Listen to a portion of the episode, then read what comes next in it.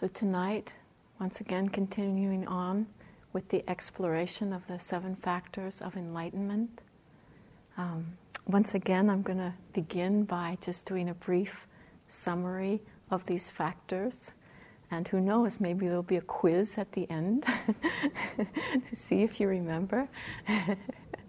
I think it's really helpful to do this just because, you know, to hear it over and over again, it, it starts to seep in.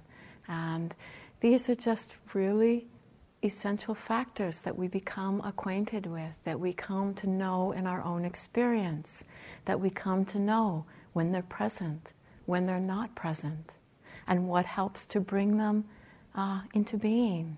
And then once they've arisen, how we can, through continuation of wise attention, cease to or continue to nourish their development. So, a brief history. Mindfulness. No, just the bringing our bare attention to whatever arises in our bodies and mind. Doing this in the simplest way that we can. Just being present to what happens without judging, analyzing, figuring out. Just coming to know experience intimately.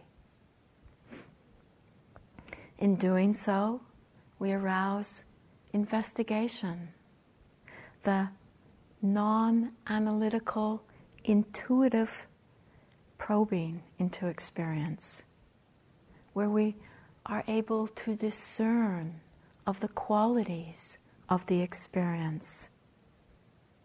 We probe into the texture really coming to get a sense of what it is.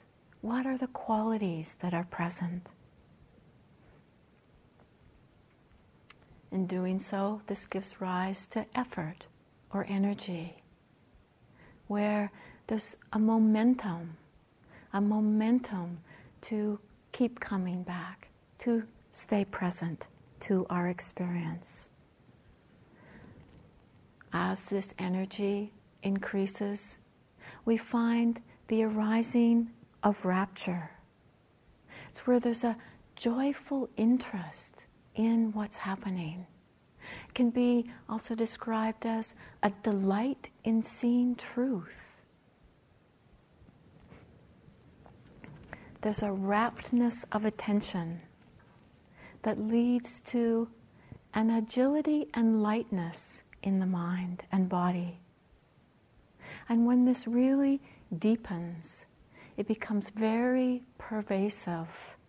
And this leads to a contentment which gives rise to calm or tranquility. And this is where there's a coolness of the mind when it's no longer restless and agitated. A tranquility that is deep and restful. And this tranquility supports the next factor of enlightenment, that of concentration. And this is the subject of tonight's talk. So, concentration is another one of the stabilizing factors. The function of concentration is to exclude distraction. This is something we experience many times in our life. You know, we need some degree of concentration to read a book, to be able to stay focused on, you know, sentence by sen- sentence, the unfolding of the story or the information. It could be that we might be reading a book and we're sitting in the midst of a room full of people. And there's a lot of sounds, uh, noises around us, um, hearing different things that people are saying. And we're trying to read our book, and if the concentration isn't, isn't strong, the attention will be very scattered, and we will have to read and reread and uh, read over and over again to try and understand what is there. But if concentration is strong, we might find that we can focus on the words on the paper And we stay so focused that we might forget that we're sitting in a room full of people. Concentration applies similarly when we sit down to meditate. As we begin to meditate, we might pick an object of meditation and then we connect and sustain the attention on this object of meditation. As we do so, what we're doing is bringing together or harnessing all of the energy that's there and focusing it on the object of concentration. And this brings about a great unification in the mind. This allows us to collect all of that energy so that we're not, the, the, the attention's not dissipated, that you know we don't sit down and you know start thinking about the past jumping to the future start analyzing thinking about our experience. We find that there's an ease in connecting and sustaining the attention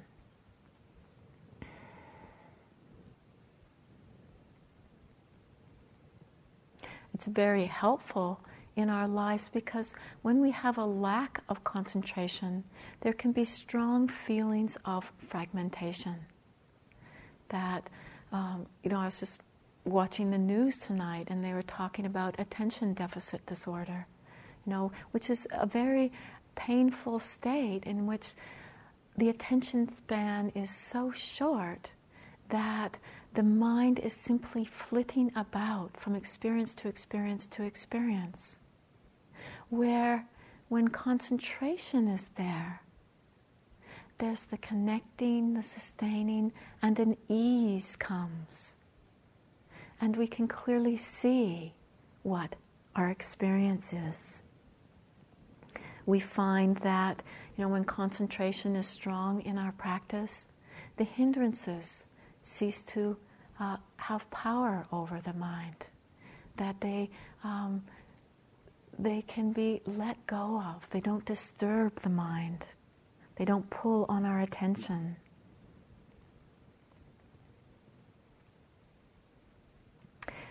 Concentration is said to be one of the seven universal factors in the mind that arise in any moment of consciousness. And without these seven universal factors, consciousness is not possible. And I'm not going to go into what the other six are, but just to know that it is it is something that arises in each moment of consciousness. And you know, it's something that we use in many different ways in our lives. You know, for watching TV, carrying on a conversation, driving a car, riding a bike. Um, you know, there's a term in today's culture that points to when concentration is strong and we're involved in sports, where it's described as being in the flow or in the zone.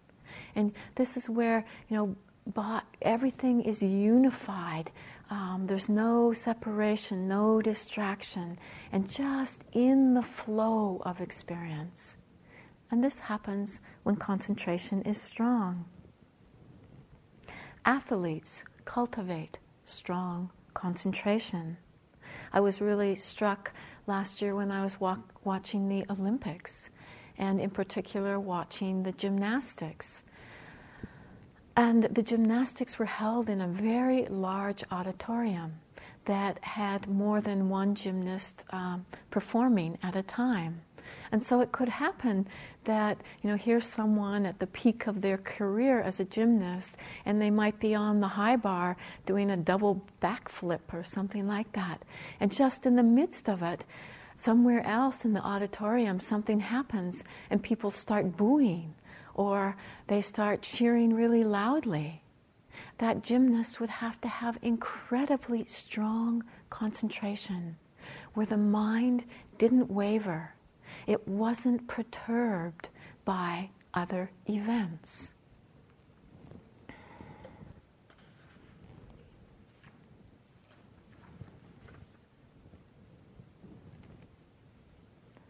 So many different ways in our lives that we use concentration.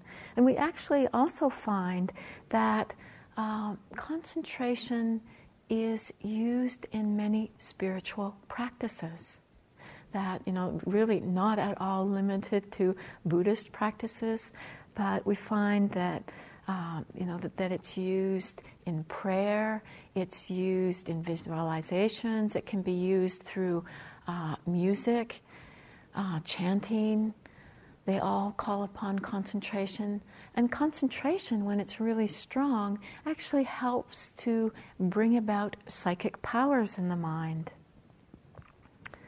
Uh, psychic powers such as having mental telepathy, being able to know the thoughts or mind, the mind of another person.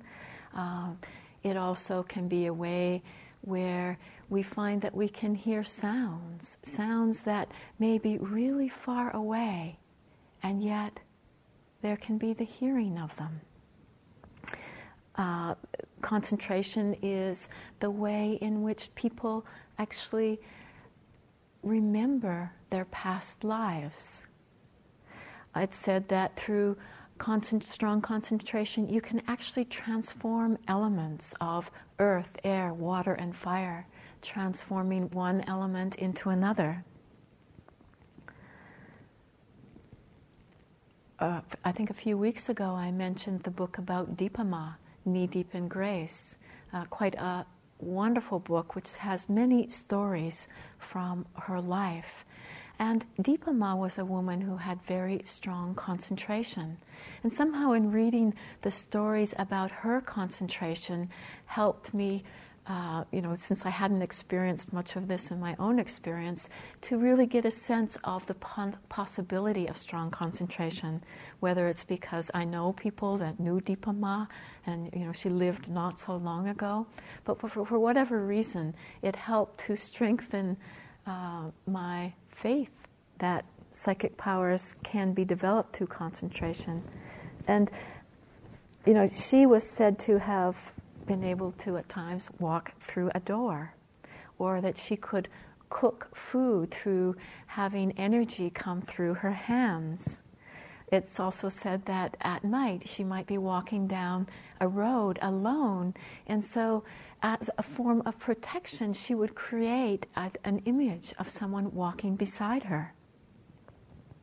So she had, at one point in her life, quite strong capacities through concentration. And um, Munindraji had been her teacher. He had, you know, helped her to really work with the strengthening of concentration. And at one point, there was a professor of ancient Indian history who was very skeptical about psychic powers.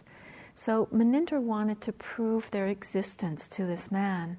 And so he had this man, the, the two of them uh, decided to set up an experiment. And the professor found a very trusted graduate student who was to sit in a room with Dipa Ma while Dipa Ma was meditating and he was to confirm that she never left the room. And so on the appointed day, this graduate student sat there with Dipa Ma. At the end of the session, he could confirm that she had never left the room.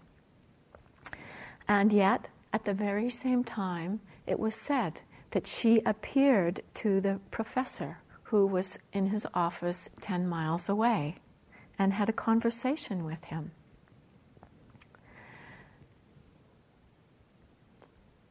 I find it interesting. Pretty amazing. And I also want to say something else that Dipa Ma said, something that I think is helpful to remember. That there came a point where Dipa Ma actually stopped practicing these types of activities. And she said it's because they were not important and they involved the ego and were therefore a hindrance to liberation. So, not to encourage it. Um, the Buddha never encouraged this development of psychic powers, although it happens for some people. It can just be a part of practice. But the ego becomes involved when we want these psychic powers, when we go after these psychic powers.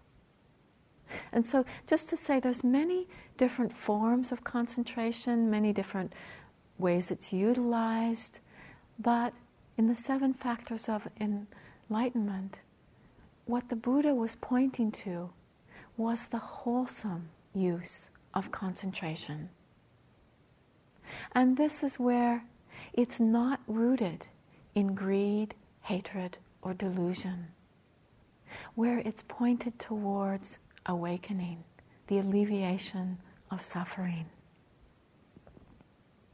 Even as we cultivate uh, concentration in our meditation practice, at times it may not be wholesome concentration, where we start wanting to get a certain state, or where we start wanting to get away from another state.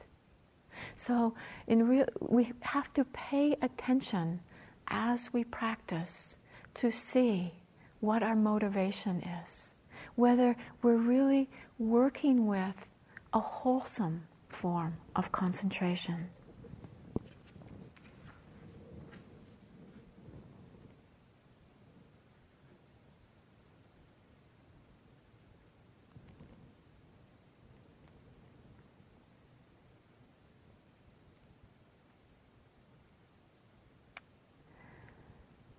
Concentration functions through the mind being able to fix on the object of meditation, to connect and sustain the attention.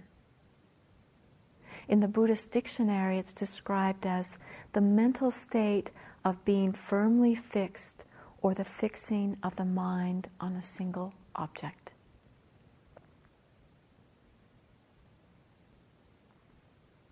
In saying that, I think it's important because the word fixed is here, and that can often sound rigid.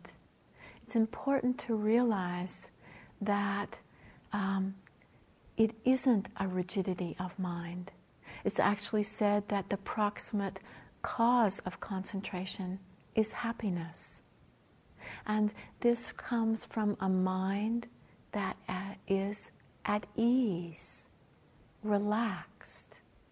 So, in working with concentration, as you know, say we bring it to the breath, moment after moment, it's not the grasping on to the breath, but it's the connecting and sustaining the attention. And with the sustaining, it's like a merging, not a holding or grasping, but almost like a, a deep relaxation into the experience.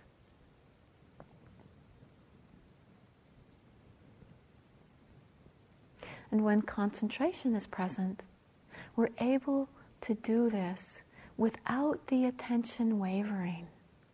The mind really settles into the experience.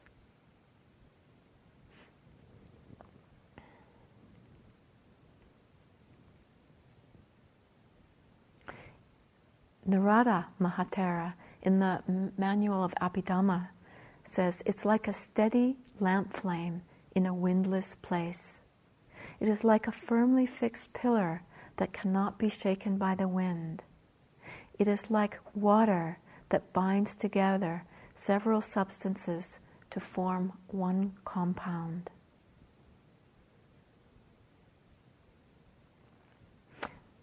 It's actually said that the function of concentration is that of leadership. And it does so by this power of unification, uniting associated states that arise in the same moment. And it binds together these mental states which arise at the same time. It's likened to how water binds the lather of soap. And this makes it so powerful.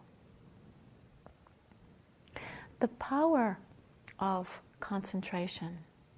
It's something that we experience in our practice when this harnessing of all of this energy in the mind comes together in a unified way. A description that's used to uh, illustrate the power of concentration is that of holding a sheet of paper out on a warm, sunny day.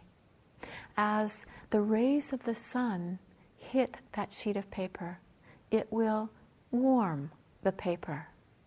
But if we put a magnifying glass between the rays of the sun and the sheet of paper, as all of those rays, which are really dispersed, become unified through that magnifying glass, the power becomes such that the piece of paper can burst into flame.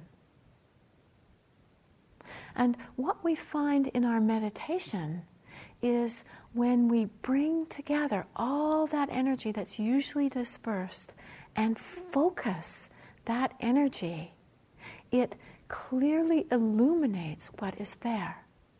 And so, when concentration is strong, we might find that experiences become larger than life. You know, it, we might be sitting and feeling the body, and suddenly it feels as if the body is filling the whole room.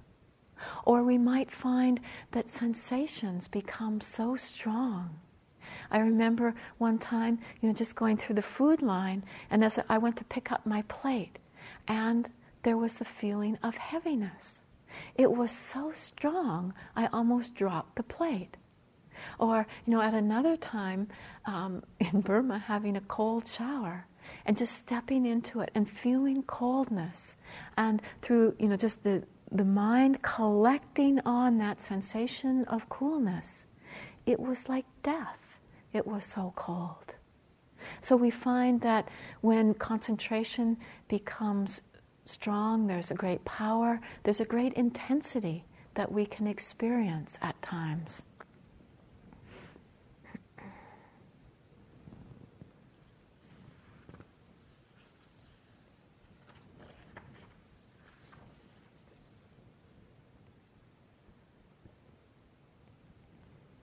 And in order to bring this unification to the mind, it really requires of us a wholeheartedness. That we just, you know, apply body, speech, the totality of our being to connecting and sustaining with our experience.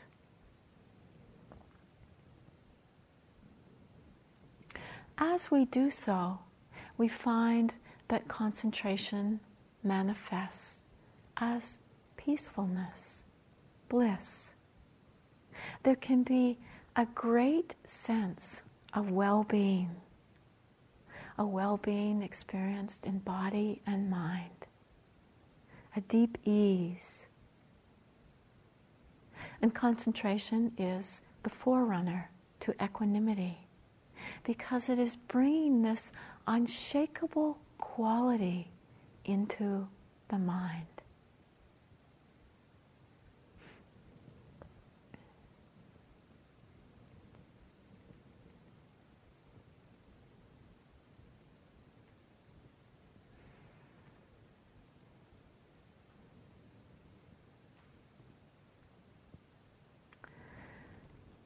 Concentration practice itself was very prominent in the time of the Buddha. His first two teachers before he was the Buddha, when he was practicing, were teachers who taught very deep states of concentration.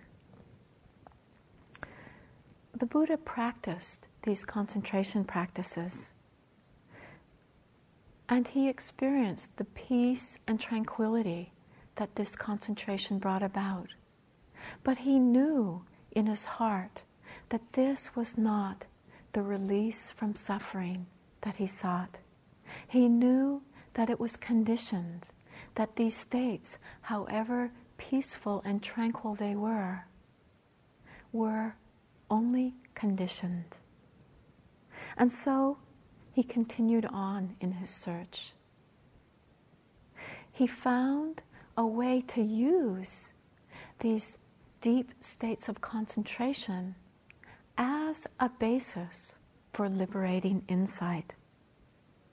This concentration that he had developed became a platform, became that powerful force in the mind that could then be turned to the changing nature of experience.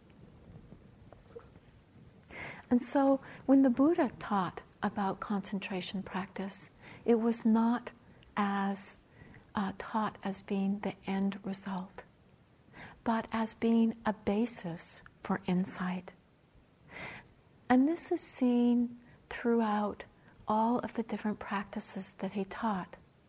That um, you know that, that there is the necessity to develop concentration in the mind, necessity to develop serenity in the mind in order for the unfolding of insight. Sometimes we find in doing uh, some of the practices that he taught that there may be a period of time that one will really work with the strengthening of concentration and focus on this aspect of experience. Undertaking uh, samatha practices, concentration. And it, it, there's, you know, 40 objects of meditation that he spoke of, and some of these being the Brahma Viharas is taught as a concentration practice. Um, you know, last night we did metta, loving kindness meditation. This is where we pick one object and we keep returning the mind to this object of meditation over and over again. And you know, we could just do a period of metta practice for months if we wanted to, really strengthening this quality in the mind. And then we could use that uh, kind of as the platform and then turn the mind towards vipassana, insight meditation.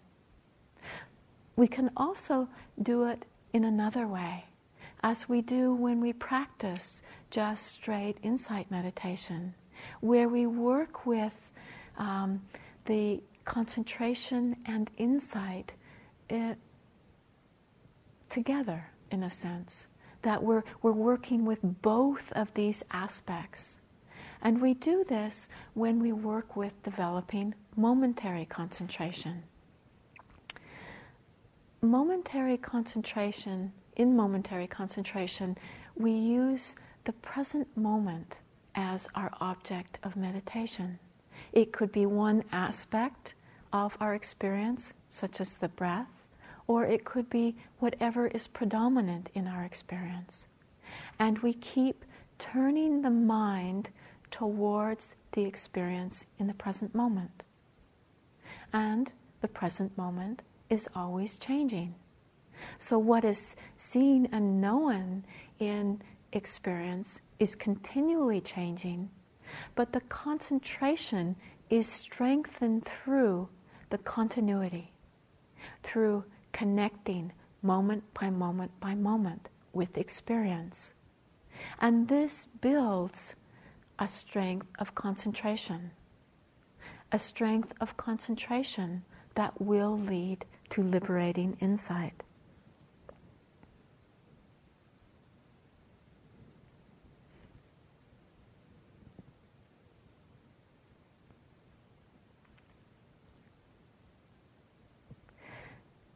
There are five factors that become developed when we strengthen concentration.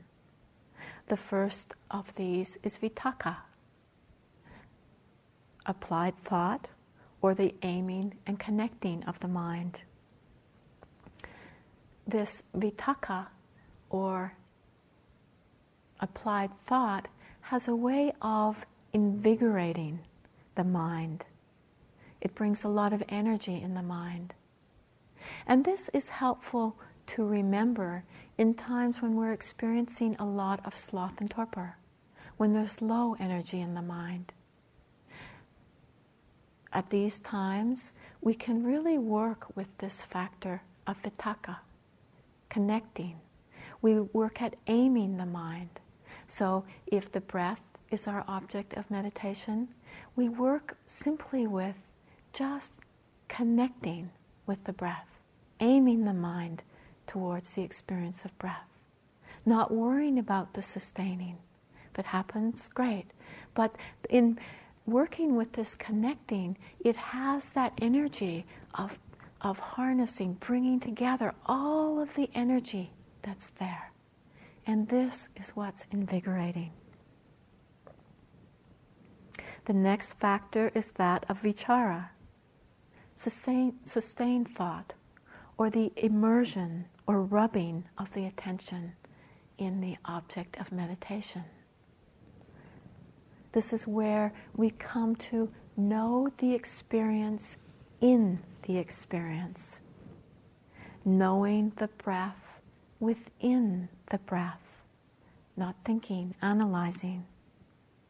We find that this quality, sustaining, immersing the mind in the object of meditation, helps us to anchor the attention in the present moment. And when the attention is anchored in the present moment, this leaves no space for doubt to arise.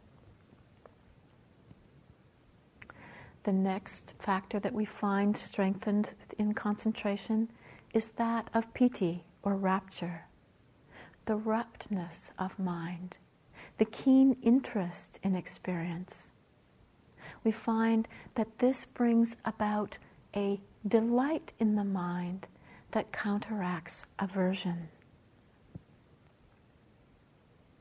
With concentration, sukha also becomes strengthened.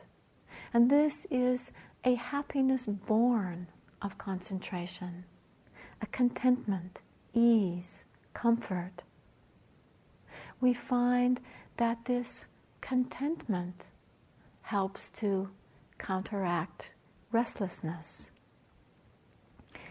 And then the last factor is that ekaggata. It's a one-pointed, uh, one-pointedness of mind that brings about a clear, focused unity. And we find that this clear, focused unity transforms desire into pure Dhamma desire. So, in case you didn't notice it, that um, all of these different jhanic factors, as they're called, work with counteracting the hindrances, are actual antidotes to the hindrances. And this is why, when we find that the mind is deeply concentrated, the hindrances fall away. Because these jhanic factors counter those hindrances.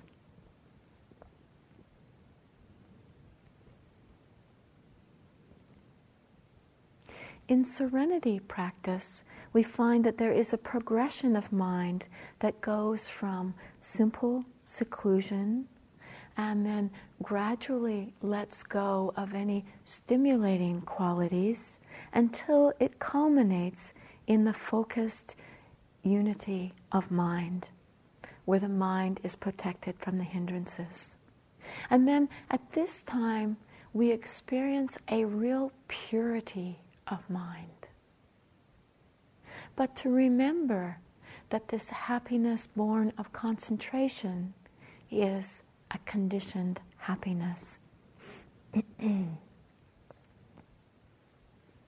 but even so, excuse me.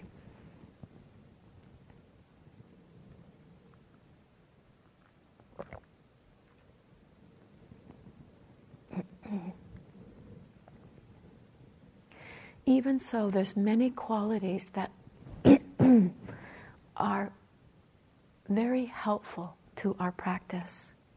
When concentration is strong, the mind becomes very malleable, it becomes very wieldy, it becomes supple, powerful, and is a great ally in the journey of awakening.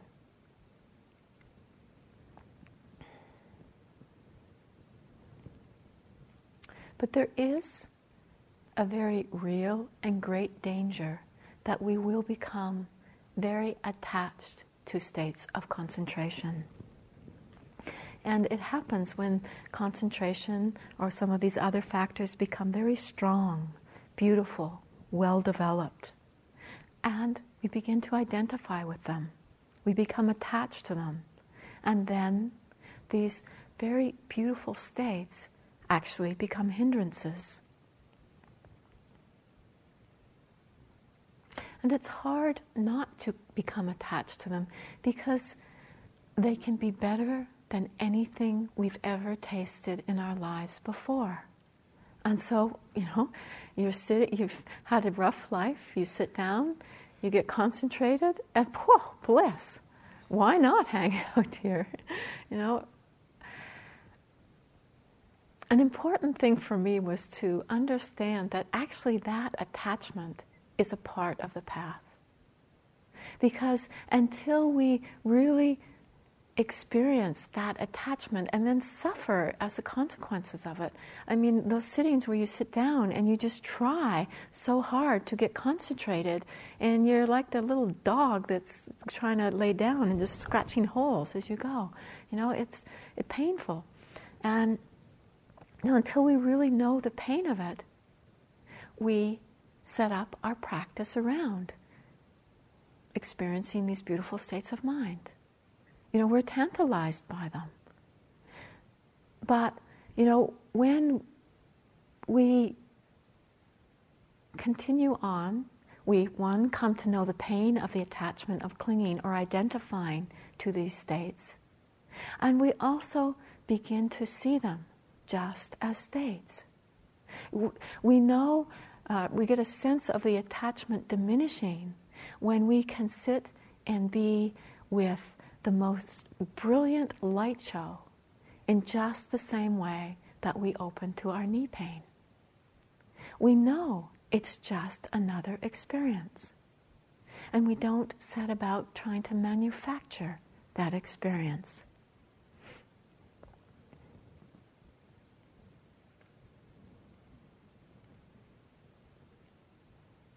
When we start to experience attachment to some of these states, it's um, what's called the corruptions of insight. And that's where these very beautiful states become a hindrance, a corruption. Even though we need to uh, work with these beautiful states of mind, if we hang on to them, they become a corruption in the mind.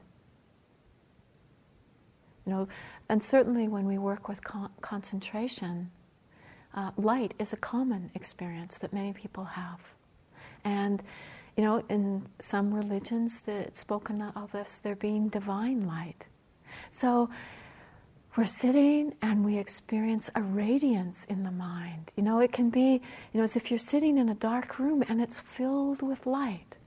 You know, and we might perceive it as being the light of God and that we are having some special experience.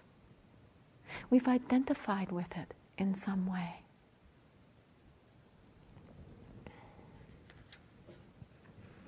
We can experience it through the clarity that we sometimes get in our practice.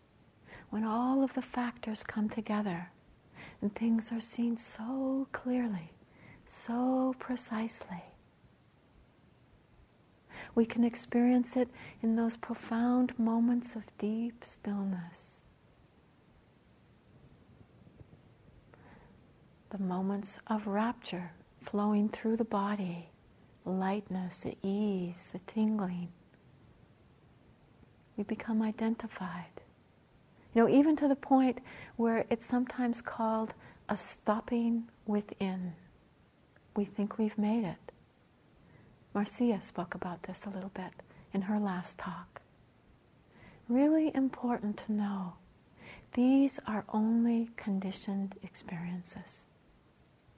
And we need to keep going. We need to keep staying present, attentive to our experience.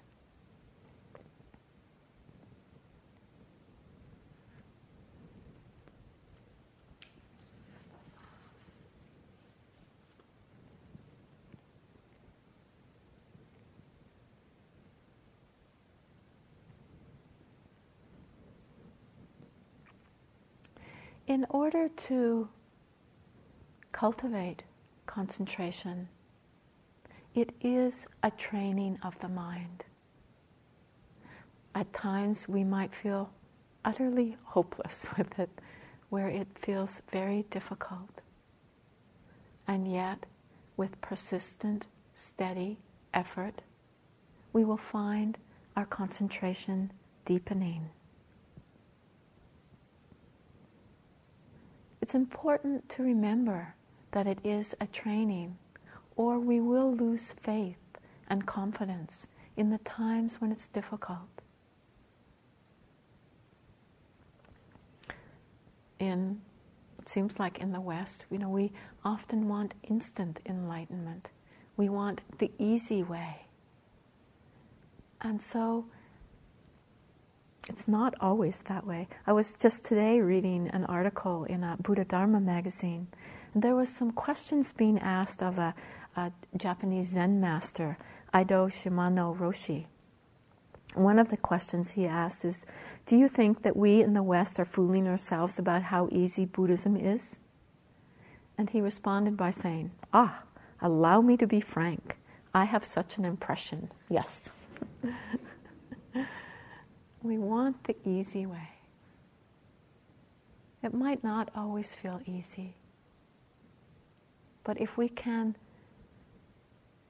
be easeful in our steadiness, you know, um, and remembering in the strengthening of concentration, the proximate cause for it is happiness.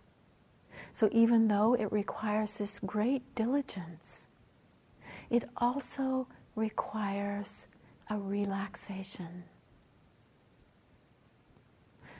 And you know, those times in your practice where you're unhappy, you know how difficult it is to concentrate the mind.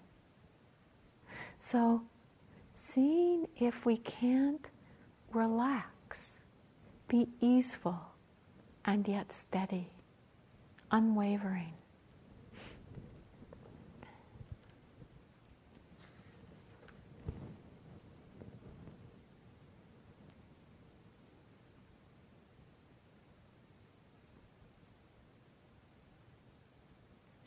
Concentration is said to be the proximate cause for the arising of wisdom.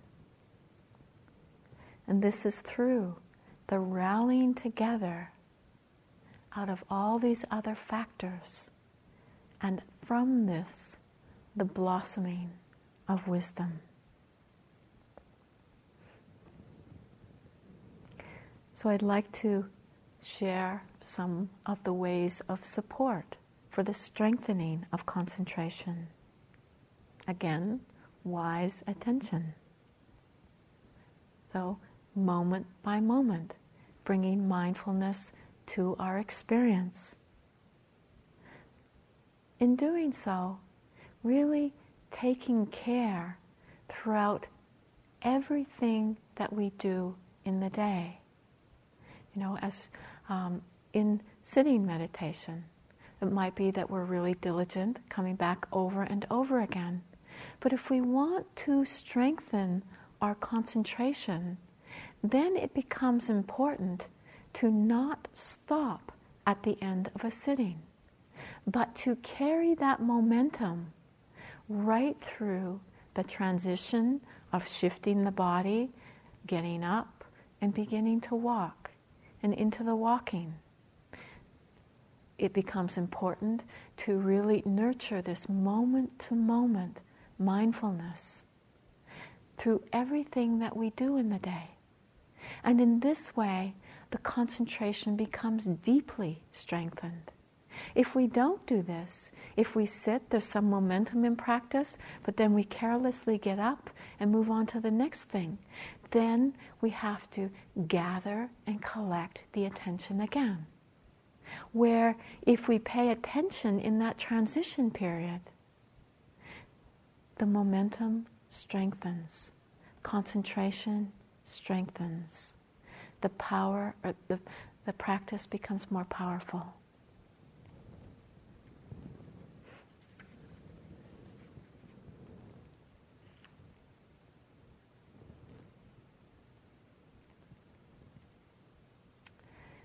It's said to be helpful to keep a balance in the mind. This, there's two different ways that, in relationship to concentration, this balance is spoken about. One is the balance of concentration and energy. If concentration is getting too strong, not balanced with energy, um, that we can um, fall into what's called sinking mind, where we stop being able to notice or see clearly the qualities of the experience. And so we just need to arouse a little bit more interest, energy um, in the practice. Or um, if we find that that energy is too strong, there's going to be restlessness. So then we need to strengthen the concentration. So just keeping these two factors, concentration and energy, in balance so that they're supporting each other and one's not overtaking the other. It's said for strengthening concentration, there also needs to be a balance between faith and wisdom. If we have too much faith and not enough wisdom, then we can have what's called blind faith and might become overly zealous in the practice. Or if there's um, too much wisdom and not enough faith, the mind can become very hypocritical, cunning, and very dry. In strengthening concentration, we also need to learn how to uplift the discouraged mind.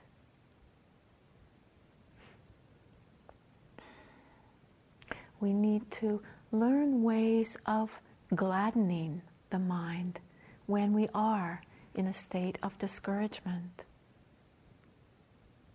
One of the most powerful practices that I have done in working with a discouraged mind happened uh, when I was in some of the deepest, darkest spaces I've encountered in my life. And it was because of illness, a prolonged illness. And so, you know, uh, you know, long periods of lack of energy. And a practice that felt like my lifeline during a very difficult time was to do a practice of gratitude and appreciation. And it was to just sit and bring to mind, or lay down, I didn't have the energy always to sit up, but just to bring to mind some aspect of experience that I could appreciate in that moment. And so, you know, sometimes it might be that the sun was shining, or that I had a roof over my head, that I had food to eat, that I had friends around me, and sometimes, you know, even at that time, the cognitive function of the mind might not have been so strong. But I could practice it by just sitting and looking at a plant or a flower. And this helped to bring a brightness to the mind. It helped to gladden the mind. And this, in turn, can help to strengthen concentration.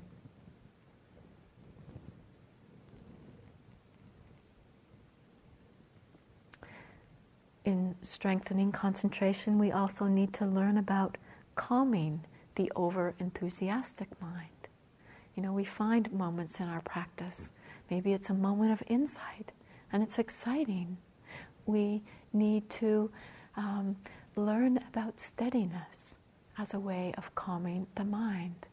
Or that sometimes, you know, we're with the breath and in our, our over enthusiastic mind, throwing ourselves into the experience and leaning forward to, into the experience. And so we just learn that we need to settle back. We need to give emphasis to receptivity. And this helps to bring about the concentration. We also need to learn how to cheer the mind when it is withered by pain. I find that right now in my own life, I'm really opening up to the reality of aging. You know, some of it in my own experience, and some because uh, myself and many of my friends have elderly parents, people who experience pain day after day after day.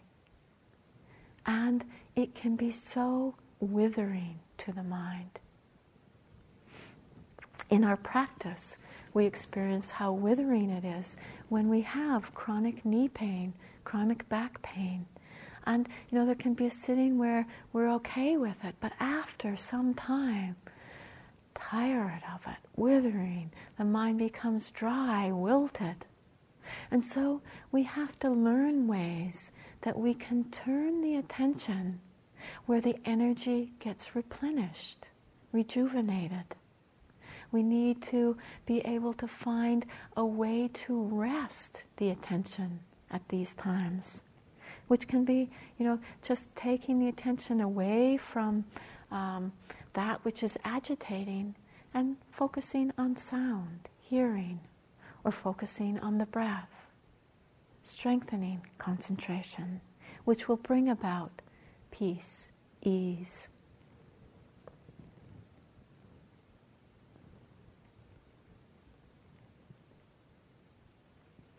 It's said that it's helpful to the strengthening of concentration to reflect on the peace of absorption.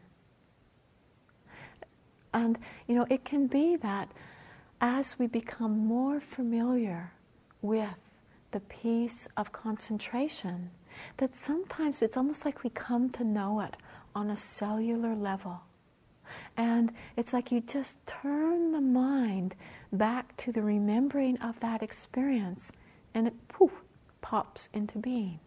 It's remembered. That peace it becomes a felt sense.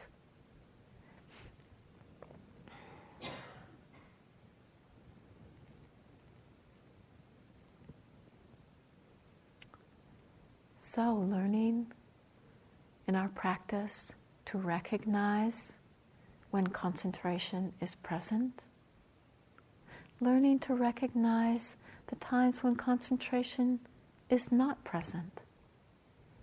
At these times, it's not to beat ourselves up, to be frustrated, but just to remember what are the ways we can strengthen concentration. Strengthening it through a unification of the mind, bringing a, wholehearted attention to our experience, to connecting and sustaining the attention with this experience through immersing the mind into the experience with a deep relaxation.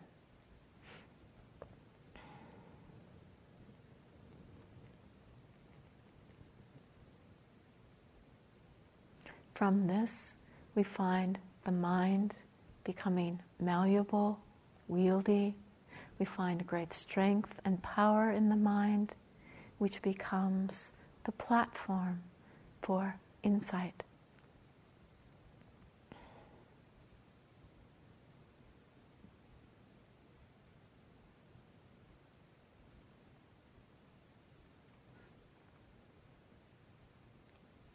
Remembering that all of these seven factors are what slants the mind towards nibbana, awakening. For some of us, this may be a very helpful framework in which we do the practice. It helps us to understand what's happening as we practice. For some of us, it might be taking us more into an analysis of our experience that is more intellectual or it might be taking you into striving, trying to perfect these seven factors of enlightenment. If it is affecting you in some unhealthy way, to really see if you just can't let your practice be fueled by your love of the Dhamma, your love of truth, and just be wholeheartedly practicing, fueled by this great love. We are really only looking for skillful means to help us to be able to discover for ourselves wisdom and compassion. To help us to be able to realize our natural home. So let's just sit for a moment.